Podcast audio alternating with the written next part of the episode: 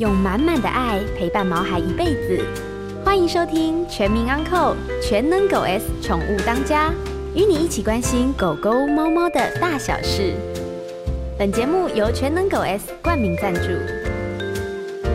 大家好，这里是 FM 九八点一九八新闻台，欢迎收听每个礼拜一晚上 八点钟所播出的《全民安扣全能狗 S 宠物当家》节目。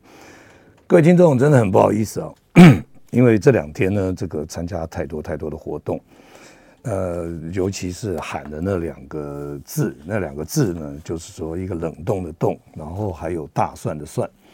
这两个字呢，这两天我算了一下，大概有超过一千次哦，所以真的很抱歉，今天这种喉咙的声音啊，可能大家多担待一下。但是呢，今天的节目非常非常的这个好听，而且呢，非常的专业。首先呢，我想就跟大家来聊一下，就是说，这个养小型犬的宠物的主人们，常常就会面临到一个问题，就是他有时候走一走呢，后脚会抬起来，或是说，哎，抬一抬，哎。抬起来走一走，活动一下，哎，又放下来，又很正常。所以到底这是得到什么样一个相关的问题，或者是这个疾病？然后这个病呢，是否很重要？是否一定要就说赶快就医，或是开刀等等？所以呢，在这个今天呢，我们连线到这个美国的特别来宾呢，是一个非常优秀的学弟。他毕业于台大兽医系，而且呢，师承了我们台大兽医系的外科的教授叶立森叶老师。他这个研究所毕业了之后呢，就立刻的前往美国这个 UC Davis。那我们知道这个 UC 这个系统，就是说这个 University of California 这个 UC 系统里面呢，有十个分校，这个每一个分校都有各有不同的一个专长跟他的专业领域。比方说，我们听过 U C Berkeley，就是伯克莱分校，然后呢，还有这 U C L A 洛杉矶分校啊，那等等。所以呢，U C Davis 它这个戴维斯分校，它是在属于加州的北边，它在这个美国加州的首府叫做 Sacramento 啊，那个萨加缅度的这个，我们知道那时候有一个很有名的篮球队，这个萨加缅度在应该在那个附近，可能还要再开车一小段的时间。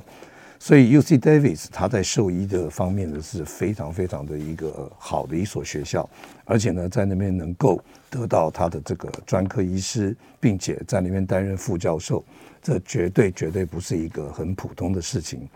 所以呢，今天我们在这个岳阳连线到美国 UC Davis 小动物外科临床的副教授周伯彦周医师，来跟大家聊一下有关于这个膝盖骨方面的问题。那今天呢，真的呃，再一次跟听众朋友抱歉啊，因为这个昨天突然的这个整个嗓子就哑掉了。那哑掉了之后呢，因为今天的我们的连线的特别来宾是美国的呃周医师哦，所以呢，也一下子呢也找不到我们这个替代班的人选，所以就请听众朋友再多多的包涵。那首先呢，今天在我们节目连线的特别来宾是美国 UC Davis 小动物外科临床的副教授。周博彦，周医师啊，来，博彦跟大家打个招呼吧。嘿，杨医师好。嘿，呃，听众朋友大家好。OK，好。哎，杨医师好。嘿，Hello，这个周医师啊，我想请问啊，你可不可以先简单的自我介绍一下？就是说，哎，当初在台湾所修的这个硕士毕业之后，然后呢，到国外，为什么你会选择这个外科？另外呢，外科里面又为什么会特别选择骨科这一个领域呢？哦，外科，因为我是很喜欢动手的人嘛，嗯，然后外科的话比较多动手的机会，嗯，那骨科的话又更加的有趣，因为骨科手术的话，就是你可以有很及时的，可以及时看到动物受到帮助，嗯、然后你不用等到说，哎、欸，它的状况啊，哦，然后要等他们恢复啊，你可以及时就知道说它会比较好，这样子、嗯、比较容易预测。嗯，那其他的外科手术有的时候比较难预测嘛，所以骨科算是比较多操之在自己的嗯的方面的事情。是，那因为您现在任教在这个美国 UC Davis 哈戴维斯分校，那可不可以简单的聊一下你日常的工作的生活啊？比如怎么教学生啊？是否也有看诊啊？可不可以跟大家聊一下这方面的？对。我们我的系统的话，大概就是会分成临床教授或者是研究型的教授。是，那研究型的教授的话，我们如果一年的换算五十二周的话，嗯，一般研究型的教授大概一年看诊就是，呃，他们叫百分之二十，就是大概八到二十周之间，百分之二十到百分之五十。是。那我是临床副教授的话，我一年看诊的时间是呃三十二周。嗯。所以五十二周有三十二周是看诊看门诊，哦，那剩下来的时间就是做的研究或是教学。嗯，嗯哼，那当然看诊的时候都是有带住院医师跟带学生的，是。不过主要就是看诊的时间比较多一点。嗯嗯，可不可以跟大家分享一下，在美国的兽医的养成大概跟台湾有什么差别啊？哦，其实最大的差别，显而易见的差别就是。嗯在美国的话是所谓的学士后兽医，那在台湾的话是学士兽医系嘛。嗯，那所以在台湾的话是高中毕业以后就是五年的兽医系，或六年五年或六年的兽医系。那日本是六年。嗯，那像这个在美国的话是大学毕业以后，嗯，才会申请进去兽医系读书这样子。嗯，那是四年。那就是跟医美国的医学院或者是法学院是一一样的。哇、嗯，那相当于等于是要四年加四年要八年哦，就等于高中毕业以后至少要八年。八年。那如果想要取得专科的话，大概就是八年毕业的以后，嗯，拿到兽医师执照，再做再受训练，大概平均大概是四到五年的时间。哇哦，哇，真的一个非常漫长的一个路程哦。对，就是一定要很喜欢，嗯，很喜欢读书才才会去做的事情。是 OK，好。那我想再请问一下这个博彦啊，就是说在你的工作的这个呃领域里面，因为你有三十二周会来看诊嘛，哈。那可不可以，因为你在台湾的台大动物医院也有担任过医师，然后到了美国去呢，可不可以来比较一下，在台湾跟美国两个地方对于这个骨科方面，我们先把范围拉大。骨科方面有什么不一样的地方，会有什么相类似的地方呢？比方说某些疾病或者什么？对，台湾跟美国其实看的病，就是动物会有的骨科疾病，就是那一些嘛。嗯，那所以会造成最大的不同，其实就是狗种的差异。那在台湾的话，嗯，我们知道几乎百分之九十都是小型犬。是。那在加州的话比较好，加州的话可能看的大概百分之三十到四十是小型犬，嗯，嗯，那剩下的百分之六十到七十都是比较大型的狗，譬如说像拉布拉多啊、黄金猎犬啊，嗯。哼，这些二十二十公斤以上的狗。对。那所以在这个大型犬方面，因为我们今天 着着重在这个膝盖骨异位的这个问题。那在在讨论这个问题之前，这个疾病之前，可不可以跟大家聊一下，就大型犬的骨科方面会常碰到哪些这种那个问题？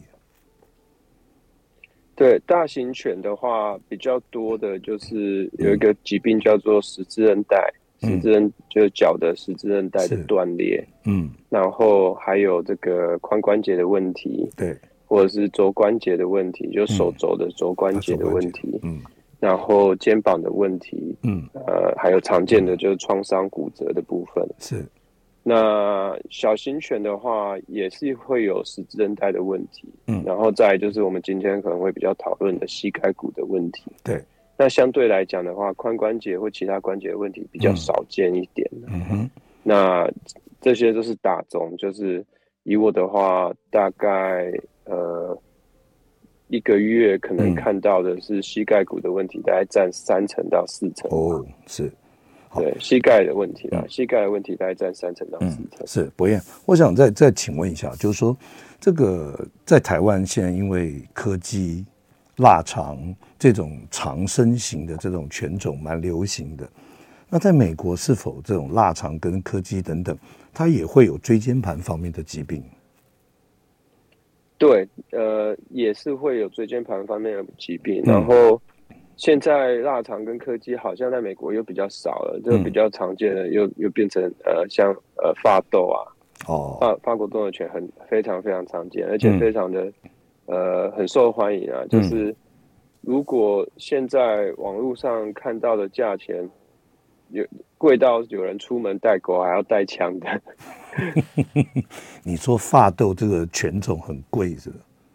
对，我看新闻还有人说。嗯他的狗带出门，他要、嗯、他会怕被人家抢走，说他身上会带把枪。是，哇，这真的国情不一样，发生的事情也都不太一样。对我，我觉得有点夸张，嗯、可是就是在萨加缅度这个地方，嗯嗯，哇，真的有。对，OK，那我再我再再请一下这个博彦啊，就是说这个我们现在把它拉到这个大型犬上面哈，在这个人工关节，比方说像髋关节等等。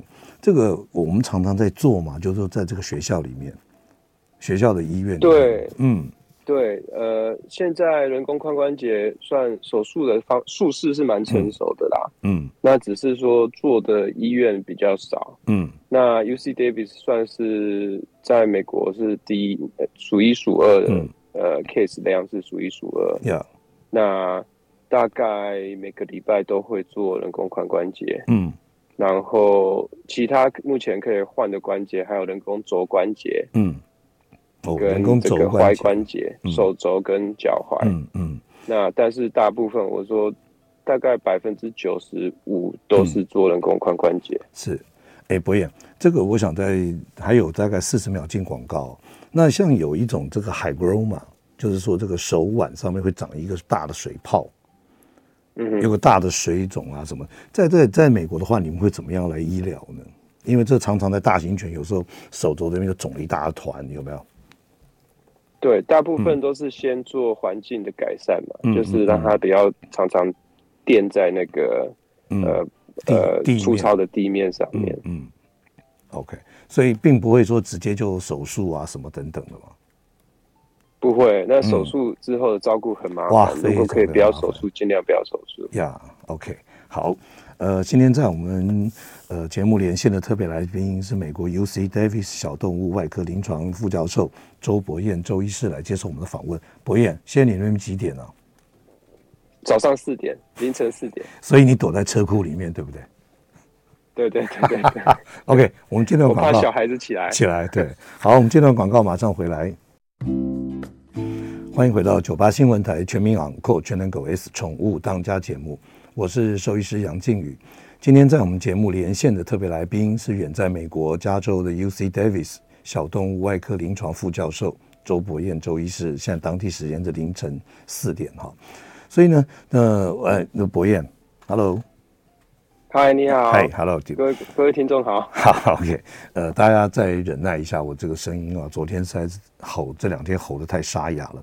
哎，博彦，我想请问，我们再聊到我们今天的主题啊，这个膝盖骨异位这个病到底第一个它是怎么造成的？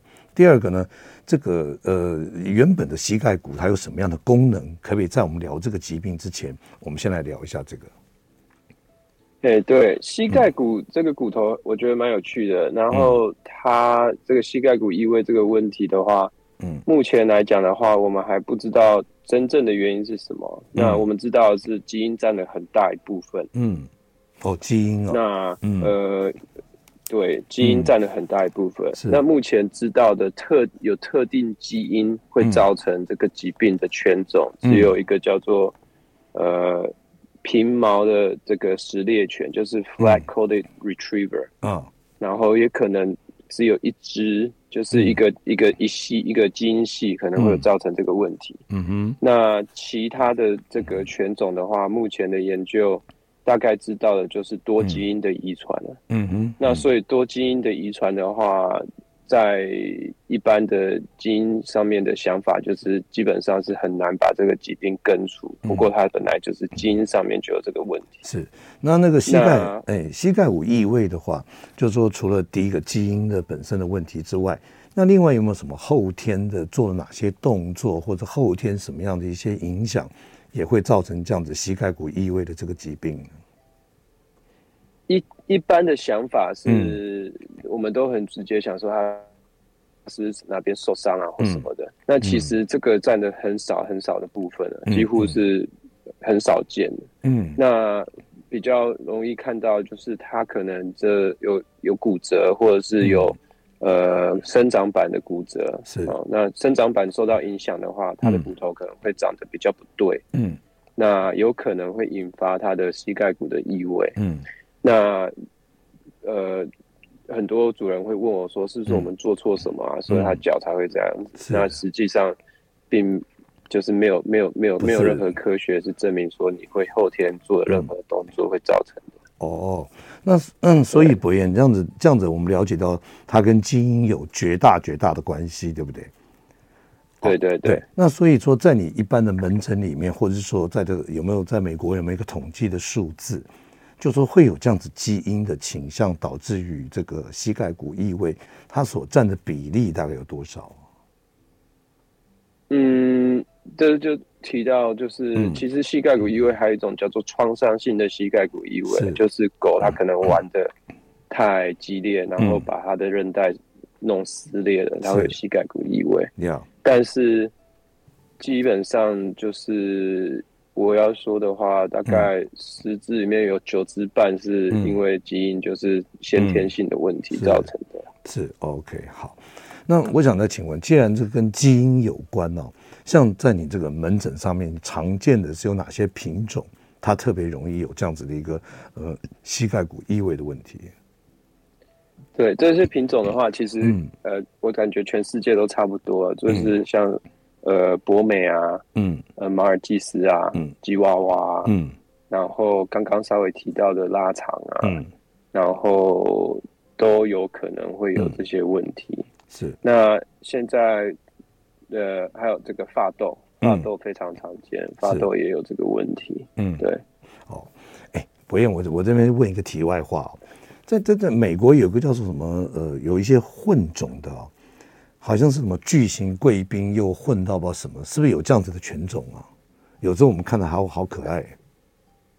呃，有有一些就是有拉布拉多混贵宾啊，拉 Labradoodle，Labradoodle。嗯，Labradoodle 的话就是呃前一阵子很流行，就是它是号称是低敏、嗯、低敏狗啦，嗯嗯，就是低过敏源的狗。是。那育种的想法就是说。你会把拉布拉多的优点跟贵宾狗的优点合在一起嘛？嗯，那巨型贵宾是很聪明，然后拉布拉多又很亲人，是。可是拉布拉多会掉毛，巨型贵宾不会掉毛，所以他把它混在一起这样子。但是我们常常看到是把两种犬种的缺点都加在一起。嗯哼。哦，OK。那拉布拉多就是比较比较，拉布拉多就是有时候会比较疯啊，然后贵宾的话就是它比较容易。小心小会会特别很小心的犬种，那两两个加在一起就变成那个比较神经质的狗。OK，好，OK，这是这是题外话。哎，那不用，我们现在回到这个问题哦，就是说在这个膝盖骨异位哦，它第一个，我想一般的我们宠物的主人，他怎么样观察到他的 pet 有一些这种症状，他必须要带去检查或者治疗，他的临床症状有哪些？对，一般膝盖骨的话，它、嗯、我们就先讲，就是膝盖骨它的功能，呀，其实是维持我们的膝盖的伸居伸肌的这个功能。嗯嗯，嗯所以膝盖它的膝盖骨在我们膝盖的前面嘛，嗯、其实人也有，狗也有。嗯哼，嗯那它连接的肌肉就是我们的股四头肌。嗯，那股四头肌的话，它的主要功能就是它收缩的时候会让你膝盖伸直。嗯，所以。当膝盖骨有异位的时候，嗯、它就没有办法维持在它生肌的位置，它就会到、嗯、移到侧边去。是，那到侧边的话，它这个生肌的功能就大打折扣了，嗯、因为它本来应该是要在前面，现在到侧边了。嗯哼，那它就会这些狗就会造成生肌功能的不良。嗯嗯嗯。那所以第一个当然异位会产生疼痛，所以它可能会跛脚。嗯但是像刚刚杨医师说的，嗯，就是他们会缩起脚来，嗯，那大部分的时间的话，就是缩起脚来的时候，嗯，他是会这个，因为他的膝盖骨移位的关系，嗯、所以他就必须脚，他伸肌没有办法工做做正常的功能，嗯、所以他没有办法伸直他的膝盖，嗯，嗯，所以他脚就会缩起来，缩起来，嗯，对对。对。那通常啊，就有这样子的话情况，有没有这个老天呢、啊？就是非常非常的这个严格、啊，有没有可能会两只脚都同时发生啊？对，呃，当然会，两只脚都会有问题的。嗯，那这个因为它是一个先天性的问题，然后又常见的是双侧的问题。嗯，所以两只脚都有可能会有这个问题。嗯，那如果两只脚同时发生的话，这狗狗怎么走路啊？它们走路就会很，要么就是没办法走路，嗯、可是通常都不会说所谓的没有办法，完全没办法走路啦。就是他们走的时候是脚完全是弯曲的，嗯，所以他膝盖没有办法伸直，这样子。对，OK，对，是那这样子的话，就是说第一个我们看到他可能会疼痛。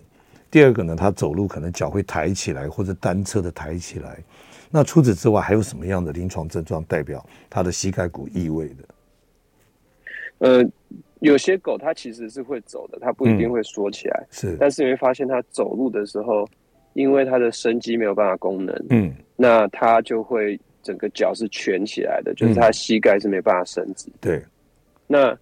一般的主人的话，要看他膝盖是哪个关节，就是如果从下面算起来的第二个关节。嗯，因为狗狗是用这个脚趾去走路的，不是脚掌去走路的。是，嗯哼，对对。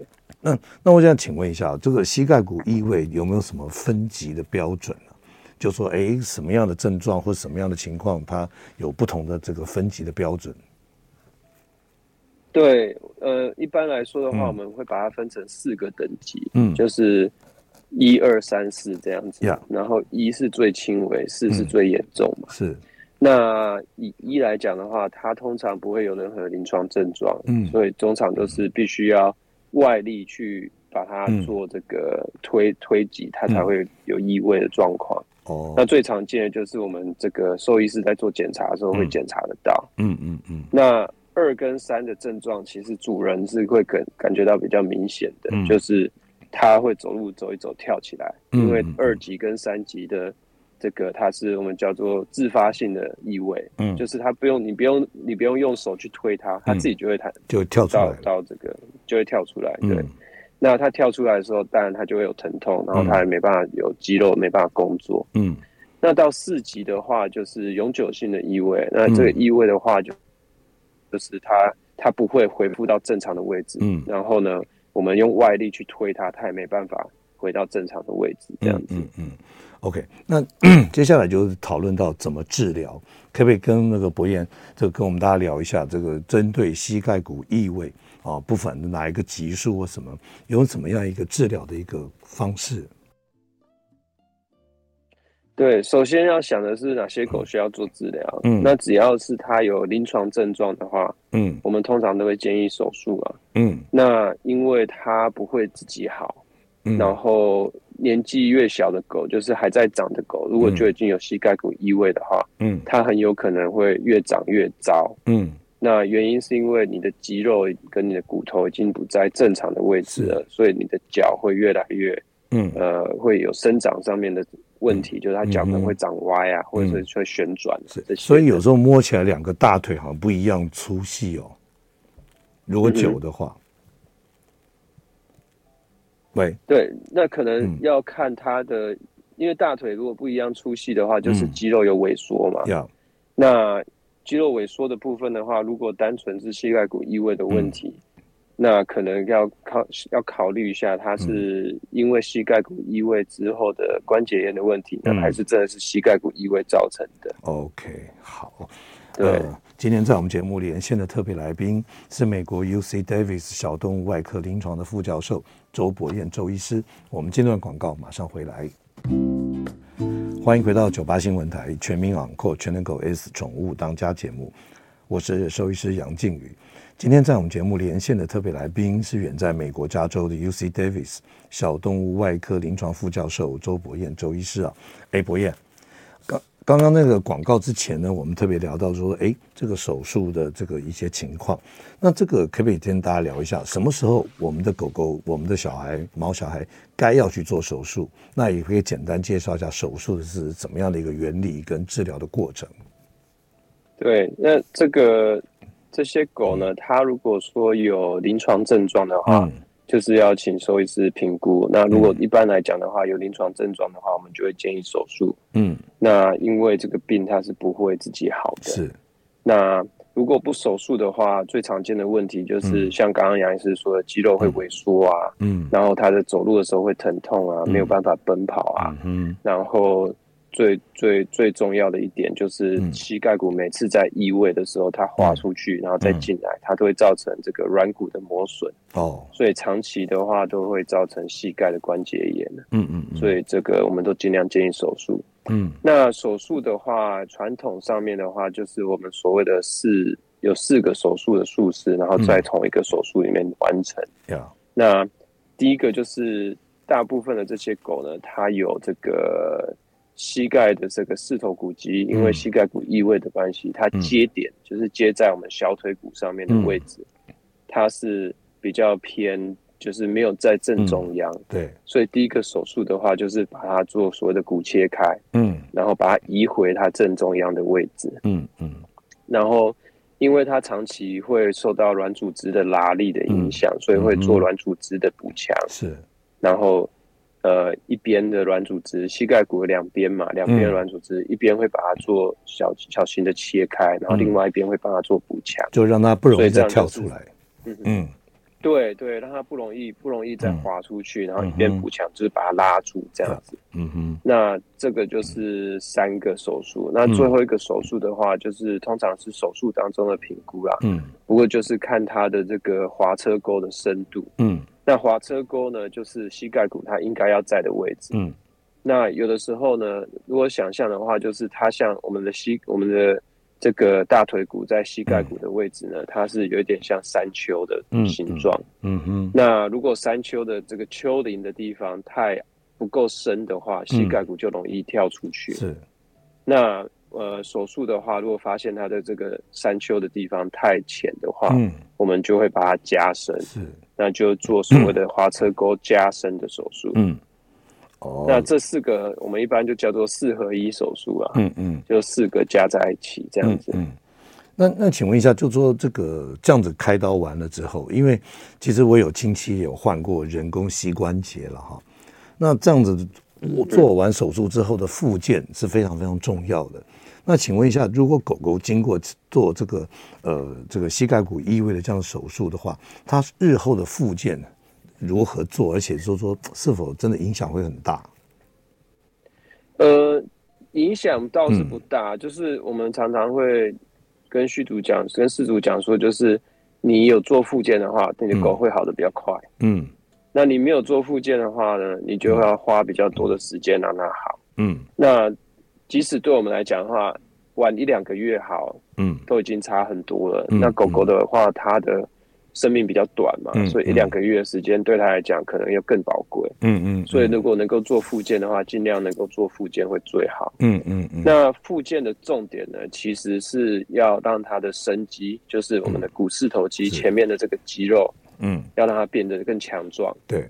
所以在早期的话呢，先会先做这个伸展的动作，就是让它的拮抗它这个伸肌的肌肉后，就大腿后面的肌肉让它伸展，让它变长。嗯，然后在中后期的时候，大概是六到八周，呃，四到八周的时间呢，就会开始加强它的伸肌，嗯，的肌力的增加。是，对。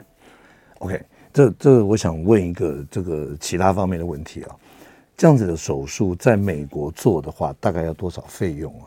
以 UC Davis 来说，对对，这个前提很重要，就是在、嗯、是在 UC Davis 还是在旧金山或是纽约这种地方的话，嗯，价钱会不太一样。是，那在 UC Davis 的话，大概是三千到三千五百块美金左右。啊，一只脚，一只脚，对，嗯、三千，然后。嗯那如果说到旧金山的话，就会更贵了，就是大概四千到六千不等。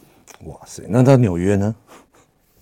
纽约大概就是旧金山这个价，这个价格。对，OK，好，那再问，因为上一个礼拜也有同样的这个，我们也问了那个兽医师啊，就说在美国的话，这个宠物保险哈，这个保险的比例高不高啊？呃，我觉得不算高了，嗯，不够高，嗯。大概就是可能不到一层吧，一两层吧。嗯、是，那像 如果开这样的手术的话，这一般的主人其实老实讲，我觉得费用还算蛮高的。还算还算还算好，其实还好，因为这边收入中位数的话，大概是十、嗯、十多万美金一年嘛。嗯嗯嗯。所以以四千块来讲的话，嗯，虽然说数字上面很高，但是一般的家庭是还算负担得起。嗯嗯嗯。那但是呢，如果说是收入不达中位数的话，就很辛苦了。嗯，就是会很辛苦。OK，好。那接下来呢，也这个您就反正您在美国职业嘛，哈。我想请问一下，在美国跟台湾，现在在这个您对这个关节保养的一些这种保健品哈，比方说有一些什么呃，我什么什么什么撒命之类的啦，或什么之类的软骨素啊什么的之类，我想请问周医师，在在这个您的看法是说，哎，真的有必要性，或者说，哎，真的它的效果还 OK，还是说，嗯，收手？首先要想的就是。嗯保健品它是保健品，所以它我觉得呃，目前来讲的话，最有科学根据就是科学上面的证据力的最高的就是所谓的鱼油、深海鱼油的部分。哦，鱼油。那其他的话就是像你说 glucosamine 啊，或者是呃一般的维骨力之类的产品啊，嗯，它的证据力其实是。不高的，嗯嗯，那我只能说他们大部分不会造成伤害，嗯嗯，所以如果以等级来讲的话，就是有知道有些是一定有效，嗯，然后一定没有伤害，嗯，然后有一些是可能没有效，但是可能也没有伤害，嗯，那最不好的都关节保，呃，最不好的保健品就是保证没效，可是可能有伤害，那是。以四组来讲的话，他的选择当然是选择。最可能有效、最最不会有伤害的产品，那鱼油类的产品大概是属于这个类别。嗯，那我个人是认为说可以使用，但是不能把它当成正当正统的医疗建议的替代品。嗯哼。那换句话说，就是有的主人他会想说：“哦，我有吃这个，那就 OK 了。”那就会造成所谓资源跟时间排挤的效益。嗯嗯嗯。所以他们使用的时候。他可能他只有三百块，然后把整个三百块都拿去买嗯保健品，嗯、而不是用在真正有效的状况的话，嗯、会会是一个问题啦。对，OK，博彦这边还有一个问题啊，就是说，其实，在坊间流传，就是说，哎，小型狗如果它掰咖跛脚哈，是可能都是膝盖骨的问题。那么在大型犬来讲，它如果跛脚或怎么样，大家都是髋关节的问题。这样子的讲法，您觉得如何？是真的吗？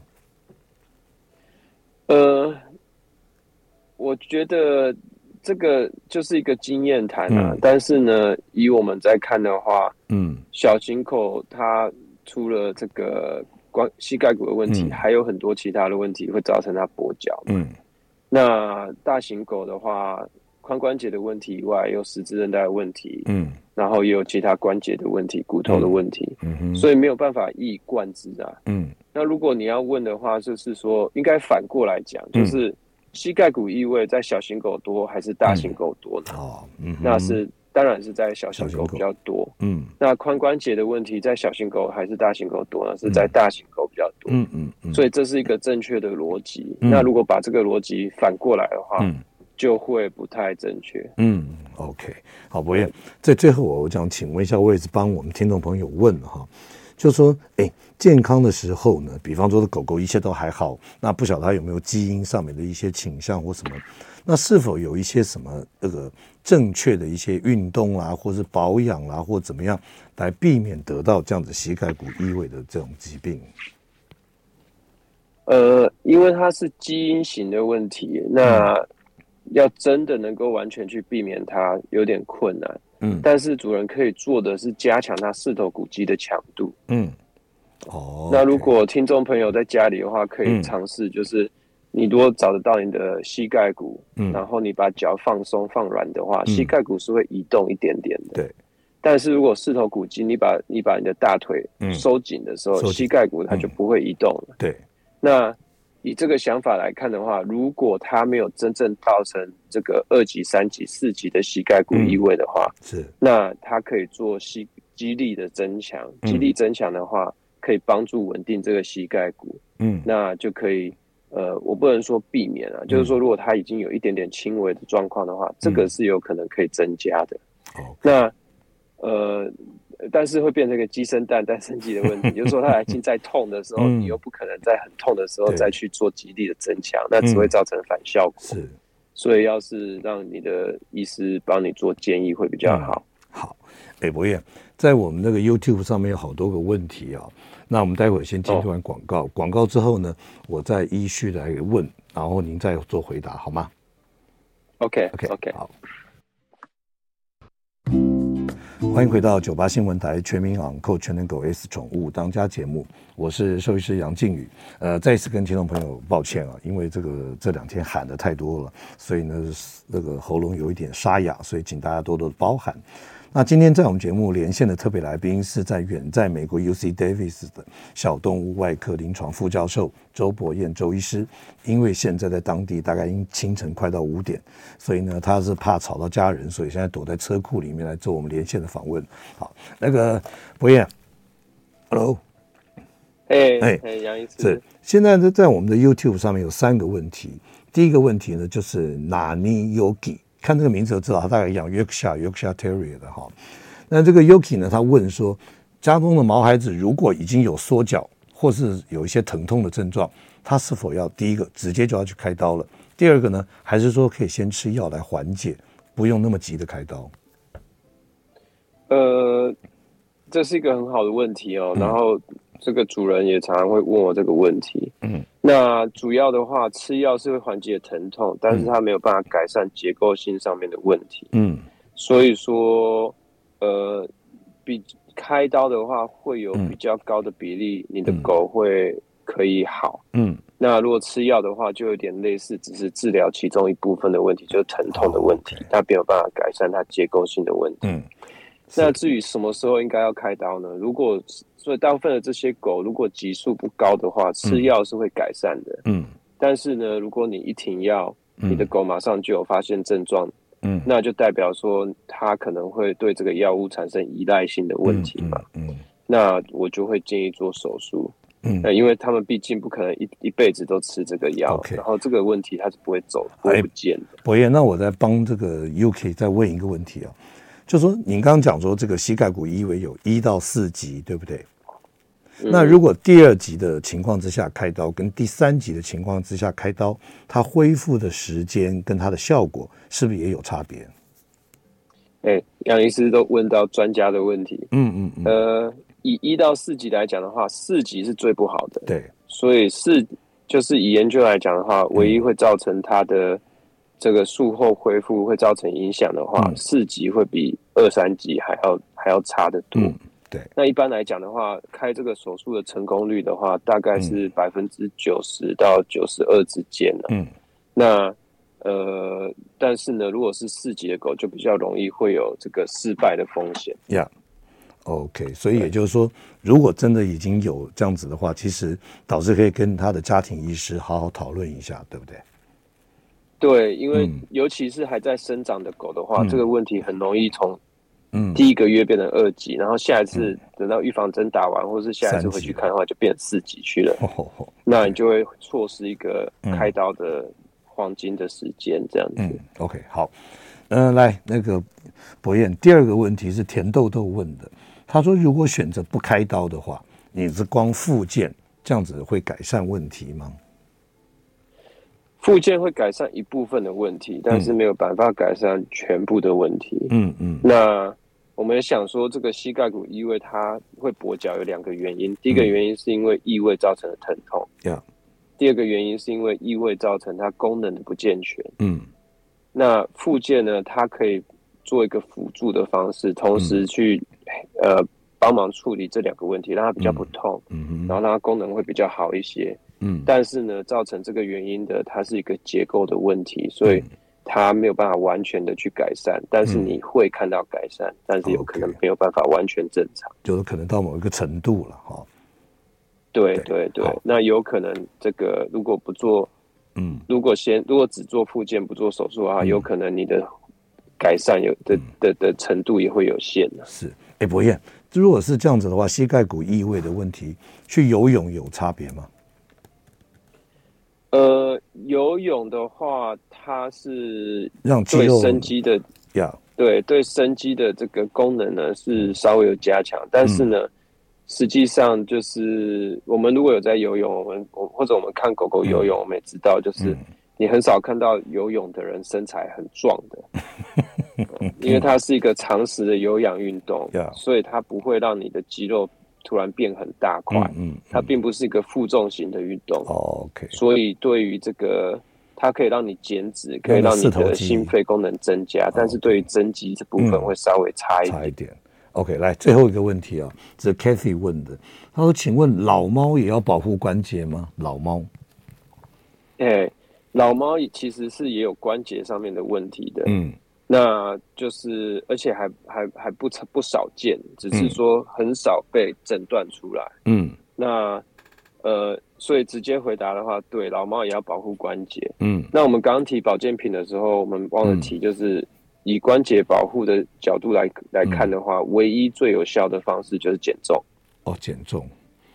对，所以说尽量从猫的是它的体重不能不能过重了，然后狗的话当然也是一样，那它关节的这个负担少一点。嗯，那。呃，老猫家里的话，你可能看得到症状，就是说它会有行为上的改变。嗯，譬如说它本来可以都可以跳到餐桌上面，嗯，或是掉到神桌上面，这猫最喜欢做的事情。对，啊、呃，去它的位置到神桌上面去。嗯，那但是现在都做不到了。嗯，那或者是说他对于原本可以掌握的距离，他现在掌握的不好。嗯，常常不愿意再做一样的跳跃的动作。嗯。或者是在跟你游玩的时候呢，他的、嗯、呃常常会看发现就是肘关节的问题，就是他、嗯、他的手的旋转会出现问题。嗯，那像猫在玩逗猫棒的时候，它手会去抓嘛，对、嗯，让它变得不爱玩了。嗯，那这些都有可能是关节炎的问题。嗯嗯，那就必须要找你的兽医师讨论这个长期复健啊，嗯、或是长期保健跟疼痛控制的这个讨论。所以对猫来讲，体重控制真的非常重要。对不对？对，不管是猫或者狗，嗯、体重控制都是百百利而无一害。OK，好，博彦，谢谢啊，牺牲睡眠的时间来这个配合我们台湾的这个广播节目的时间哦，真的非常感谢博彦。那那个呢，下一次希望有机会我们再来聊一下其他的骨科方面的问题，好吗？OK，好，博彦，谢谢你喽，好。好，谢谢杨医师，谢谢谢谢。呃，今天非常谢谢在美国 UC Davis 小动物外科临床副教授的周博彦周医师来跟大家聊一下有关于狗狗的这个膝关节异位的问题。那我们下个礼拜同一时间再会，拜拜。每个宝贝都值得最好的，爱它就是一辈子。本节目由全能狗 S 冠名赞助。